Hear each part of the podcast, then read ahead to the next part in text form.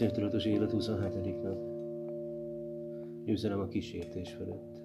Az ifjúkori kívánságot pedig került. Törekedj viszont az igazságra. 2 Timóteus 2.22 Emberi erőt meghaladó kísértés még nem ért titeket. Isten pedig hűséges és nem hagy titeket erőtökön felül kísérteni. Sőt a kísértéssel együtt el fogja készíteni a szabadulás útját is, hogy elbírjátok azt viselni. Egy Korintus 10.13 Mindig van kiút. Előfordulhat, hogy egy-egy kísértést túl nagy erejűnek, legyőzhetetlennek érzünk. Ez a sátán hazugsága. Isten azt ígéri, soha nem mér ránk nagyobb terhet, mint amekkorát el tudunk viselni. De legyőzhetetlen kísértést soha nem enged be az életünkbe. Természetesen ekközben nekünk is meg kell tennünk azt, ami a mi részünk. Alkalmaznunk kell a Biblia által javasolt négy lépést a kísértés legyőzésében. Fordítsuk el a figyelmünket. Talán meglepő, de a Bibliában sehol nem található meg az a felszólítás, hogy álljunk ellen a kísértésnek. Arra felszólít, hogy álljunk ellen az ördögnek, de az más jelent. Ahogy majd később ezt kifejtem. A figyelmünket új célpontra kell irányítanunk. Mivel gondolatoknak ellenállni amúgy is képtelenség lenne, ha megpróbáljuk, csak még jobban koncentrálunk rájuk, és még erősebb lesz a csábításuk. Hadd magyarázom ezt meg. Valahányszor megpróbálunk gátat szabni egy-egy gondolatnak, csak mélyebben beívódik a memóriánkba. Tehát az ellenállás régen valójában megerősítést kap. Ez különösen is igaz a kísértésekre. Az érzésnek ellenállva lehetetlen legyőzni őket. Minél jobban küzdünk ellene, annál jobban bekebelez és hatása alá van. Amikor csak elkezdünk gondolkodni rajta, mindig erőt nyer. Mivel a kísértés mindig egy gondolattal kezdődik, a leggyorsabban úgy közömbösíthetjük vonzereit, ha valami másra irányítjuk a figyelmünket. Nem érdemes felvennünk a harcot a gondolattal, elég átprogramozni az elménket, felkelteni érdeklődését egy másik gondolattal. Ez a kísértés legyőzésének első lépése. A bűnét való harcban elménk csataterén dől el a vereség vagy a győzelem. Ami a figyelmünket képes megragadni, az minket ragadott meg. Ezért mondja Jobb. Szövetséget kötöttem a szememmel, hogy ne tekintsek szüzekre. David pedig így imádkozott, fordítsd el a tekintetemet, hogy ne nézzek hiába valóságra. Mindenkivel előfordult már, hogy egy televíziós ételreklámot végignézve megéhezett, vagy hogy köhögő ember közelében ellenállhatatlan torok küszörülési ingert érzett. Esetleg ásításra tátott száj láttán maga sem tudta leküzdeni az ásítási kényszert. Nos, ez a szuggeszió ereje. Különösen is abban az irányban mozdulunk, amelybe figyelmünk fordul. Minél többet gondolunk valamire, annál erősebben tart a markában. Ezért itt vissza az a stratégia, amely ezt mondatja velünk. Nem szabad ennyit ennem, le kellene szoknom a dohányzásról, véget kellene vetnem a bűnös vágyaknak. Így éppen arra koncentrálunk, amit el akarunk kerülni. Azt mondogatjuk, biztos, hogy soha nem úgy fogom csinálni, mint az anyám. És már is a legkiválóbb helyzetben vagyunk ahhoz, hogy ugyanúgy csináljuk. A legtöbb fogyókúrás módszer azért van kudarca ítélve, mert folyamatosan gondolkoznunk kell közben az ételeken, ami éjségérzet fenntartásának legbiztosabb módszere. Vagy ha valakinek lámpaláza van előadás alatt, azt mondogatja magának, ne idegeskedj, biztos, hogy idegeskedni fog. Valami egész másra kellene koncentrálnia, és nem arra, hogy érzi magát. Istenre, az előadás jelentőségére, hallgatósága szükségleteire. A kísértés azzal kezdődik, hogy valami megragadja a figyelmünket is. Ami megragadja a figyelmünket, az érzéseket vált ki belőlünk. Az érzéseink ezután cselekvésre indítanak, mégpedig neki megfelelő cselekvésre. Minél erősebben koncentrálunk arra, amit nem akarunk megtenni, annál szorosabbra fonja körülöttünk a hálóját. Ha tudomással veszünk a kísértésről, az sokkal hatásosabb módszer, mint ha küzdünk ellene. Amikor valami más köti le a figyelmünket, ereje elszáll. Amikor tehát hív a kísértés, ne szálljunk vitába vele, csak csapjuk le a telefont. Előfordul, hogy ez azt jelenti, kiszállunk egy kísértés jelentő helyzetből. Ilyenkor hasznos a futás. Föl kell állni, és ki kell kapcsolni a tévét. Odébb kell állni, ha a társaság plegykálni kezd. Ki kell menni a moziból a film közepén. Ne menjünk közel a méhekhez, ha nem akarjuk, hogy megcsipjenek. Bármire legyen is szükség, tegyük meg. a figyelmünk elterelése a cél. Lelki szempontból az elménk a legsebezhetőbb szervünk. Ha kevesebb kísértést szeretnénk, akkor foglaljuk le Isten igével és más hasznos gondolatokkal. A rossz gondolatokat úgy győzhetjük le, hogy valami jobbra gondolunk, tehát behelyettesítjük őket. A rosszat a jóval győzhetjük le. A sátán nem tudja megragadni a figyelmünket, amikor valami nagyon lefoglal bennünket. Ezért mondja annyiszor a Biblia, hogy figyeljünk az elménkre. Figyeljetek hitvallásunk apostolás, apostolára és főpapjára Jézusra. Emlékezz Krisztusra, ami igaz, ami tisztességes, ami igazságos, ami tiszta, ami szeretetre méltó, ami jó hírű, ha valami nemes és dicséretes, azt vegyétek figyelembe. Aki komolyan gondolja, hogy győzelemeskedni akar a kísértések fölött, annak uralkodnia kell gondolatai fölött, és ellenőrzése alatt kell tartania, mit fogad be a médiából. A földön ért legbölcsebb ember így figyelmeztetett. Minden féltve őrzött dolognál jobban óvd szívedet. Ne engedjük be fejünkbe a szemetet válogatás nélkül. Szelektáljunk, gondosan mélegeljünk, miről gondolkozunk. Kövessük Pál példáját. Fogjul ejtünk minden gondolatot a Krisztus iránti engedelmességre.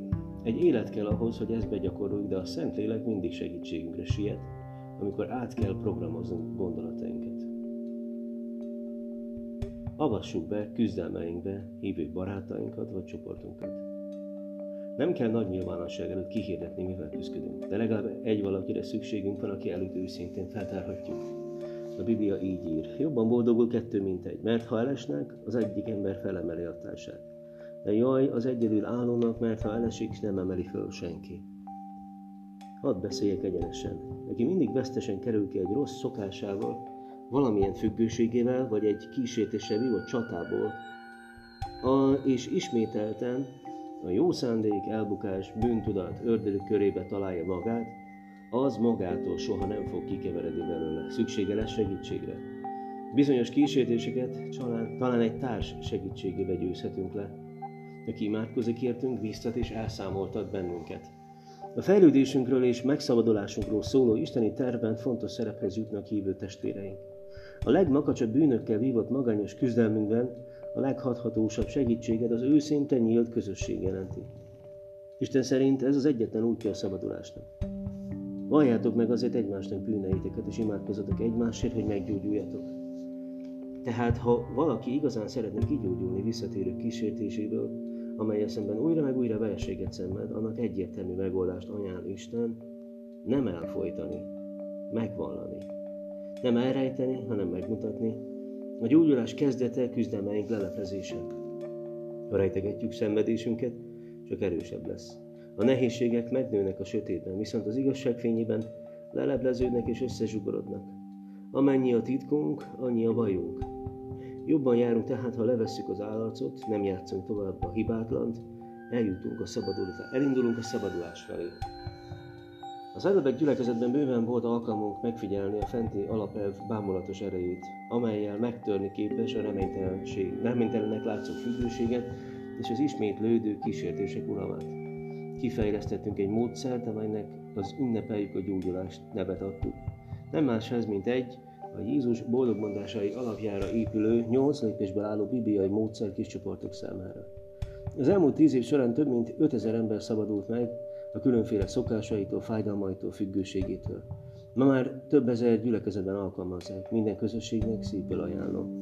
A sátán szeretné elhitetni velünk, hogy bűneink és kísértéseink egészen egyediek, és ezért titkolnunk kell őket. Pedig mindannyian egy cipőben járunk, ugyanazokkal a kísértésekkel küzdködünk, és mindnyájan védkeztünk. Több millióan élték már át ugyanazokat az érzéseket, küzdelmeket, amelyeket mi most átélünk. Hibáink takargatásának fő a büszkeségünk. Szeretnénk, ha az emberek azt gondolnák, szépen kordában tartjuk, tudjuk tartani életünk dolgait. Jobb, ha tudjuk, amiről képtelenek vagyunk beszélni, azt már rég nem tudjuk kordában tartani. Akár pénzügyeinket, akár házasságunkat, gyermekeinket, gondolatainkat, szexuális életünket, a szokásainkat, vagy bármi mást. Ha képesek lennénk egyedül megoldani, már megtettük volna, csak hogy nem vagyunk rá képesek. Sajnos az akaraterő és az elhatározás nem elég. Bizonyos problémák ugyanis már túlságosan beágyazódtak, túlságosan szokásaikhoz kötődtek, és túl nagyra nőttek ahhoz, hogy magunk megoldjuk őket.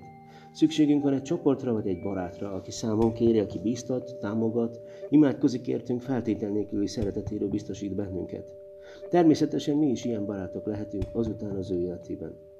Amikor valaki bizalmasan közli velem, hogy erről még soha senkinek nem beszéltem, mindig örülök, mert tudhatom, nagy megkönnyebbülést, felszabadulás jelent neki, ha elmondhatja. Végre kiengedi a szelepet, az életében először talán megláthat egy halvány reménycsugarat. Mindig ennek lehetünk tanulni, amikor Isten tanácsára hallgatva felfedjük a küzdelmeinket egy hívő barát előtt. Válaszoljunk a következő kínos kérdéssel. Mi az, amivel kapcsolatban úgy teszek, mintha nem is lenne probléma? Miről félek beszélni? Magunktól nem leszünk képesek megoldani ezeket. Valóban megalázó mások előtt elismerni gyengeségeinket, de éppen az alázat hiánya tart vissza bennünket a megoldástól. A Biblia mondja, Isten a kevélyeknek ellenáll, az alázatosoknak pedig kegyelmét adja. Álljunk ellen az ördögnek. Miután megaláztuk magunkat és alávetettük magunkat Istennek, a következő dolgunk az, hogy ellenálljunk az ördögnek. Így folytatja Jakab a negyedik fejezet hetedik versében. Álljatok ellen az ördögnek, és elfut tőletek. Tehát nem arról van szó, hogy passzívan tűrjük támadásait. Szembe kell szállnunk vele. Az új szövetség gyakran jellemzi gonosz erőkkel vívott harcként a keresztény életet. Gyakran él katonai kifejezésekkel. Csata, győzelem, küzdelem, diadal. A keresztényeket sokszor az ellenséges területen harcoló katonákhoz hasonlítja. Hogyan állhatunk ellen az ördögnek? Választ mondja.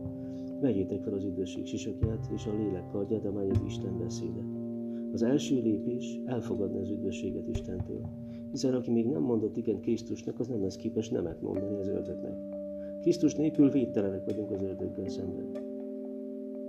Az üdvösség sisakja azonban Isten védelmét jelenti elménk fölött. Ne feledjük, ha valaki hívő, akkor a sátán semmit nem tud rákényszeríteni, csak javaslatot tehet. Második lépésként Isten igéjét kell fegyverként igénybe vennünk a sátán elleni harcba. Jézus példát adott erre pusztai megkísértésével. Valahányszor a sátán kísérteni próbálta, a Szentírást idézve válaszolt. Nem szállt vitába a sátánnal. Nem mondta, hogy nem is vagyok éhes. Amikor azzal kísértette, hogy ladba vesse ladba hatalmát, szükségletei kielégítése érdekében. Jézus emlékeztetből tudta idézni Isten igéjét. Nekünk is ezt kell tennünk. Isten igéje hatalom, és a sátán rettek tőle. Meg sem próbáljunk vitatkozni az ördöggel. Neki ez sokkal jobban megy, mint nekünk, hiszen több ezer év gyakorolja, gyakorlata van mögötte. Sem logikánkkal, sem mély meglátásainkkal nem járhatunk túl az eszén. Viszont az egyetlen fegyverrel, Isten igazságával elérhetjük, hogy reszkessen a félelemtől. Tehát Isten igényének megtanulása létfontosságú a kísértés felett aratott győzelem szempontjából. Így mindig kéznél lehet, amikor kísértésé bennünket. Jézushoz hasonlóan mi is a szívükben raktározhatjuk, hogy bármikor felidézhessük, amikor kell. Aki még egyetlen bibliai verset sem tanult meg, annak nincs töltény a fegyverében. Határozzuk el, hogy életünk hátralevő részében hetente egy igeverset megtanulunk. Mennyiben erősebbek lehetünk ettől. Ismerjük fel, mennyire sebezhetőek vagyunk. Isten óvaint attól, hogy gőgössé, túl magabiztossá váljunk. Ez biztos út a verességhez. Jeremiás írja, családaba szív mindennél, javíthatatlan ki tudná kiismerni. Ez azt jelenti, igen könnyen be tudjuk csapni magunkat. Megfelelő körülmények között bármelyikünk képes bármilyen bűnre. Soha nem lehetünk óvatlanok, és nem gondolhatjuk, hogy minden kísértés fölött állunk. Gondatlanságunk ne vigyen bennünket kísértésre, esélyt adó helyzetekbe. Kerüljük el ezeket. Ne feledjük, könnyebb távol tartani magunkat a kísértéstől, mint kikeveredni belőle. A Biblia mondja, ne légy naív és magabiztos, te sem vagy kivétel. Ugyanúgy elbukhatsz, mint bárki más. Felejtsd el a magabiztosságot, nincs semmi haszna. Gyakorolt helyette inkább az Istenbe vetett bizalmat. 27. nap vizsgáljuk meg céljainkat. Elménkedj rajta, mindig van kiút. Tanuld meg, Isten pedig hűséges, és nem hagy titeket erőtökön felül kísérteni. Sőt, a kísértéssel együtt el fogja készíteni a szabadulás útját is, hogy elbírjátok azt viselni. 1 Korintus 10.13 Gondold át, kit kérhetnél meg arra, hogy lelki társként imádságával legyen segítségedre egy visszatérő kísértés legyőzésében.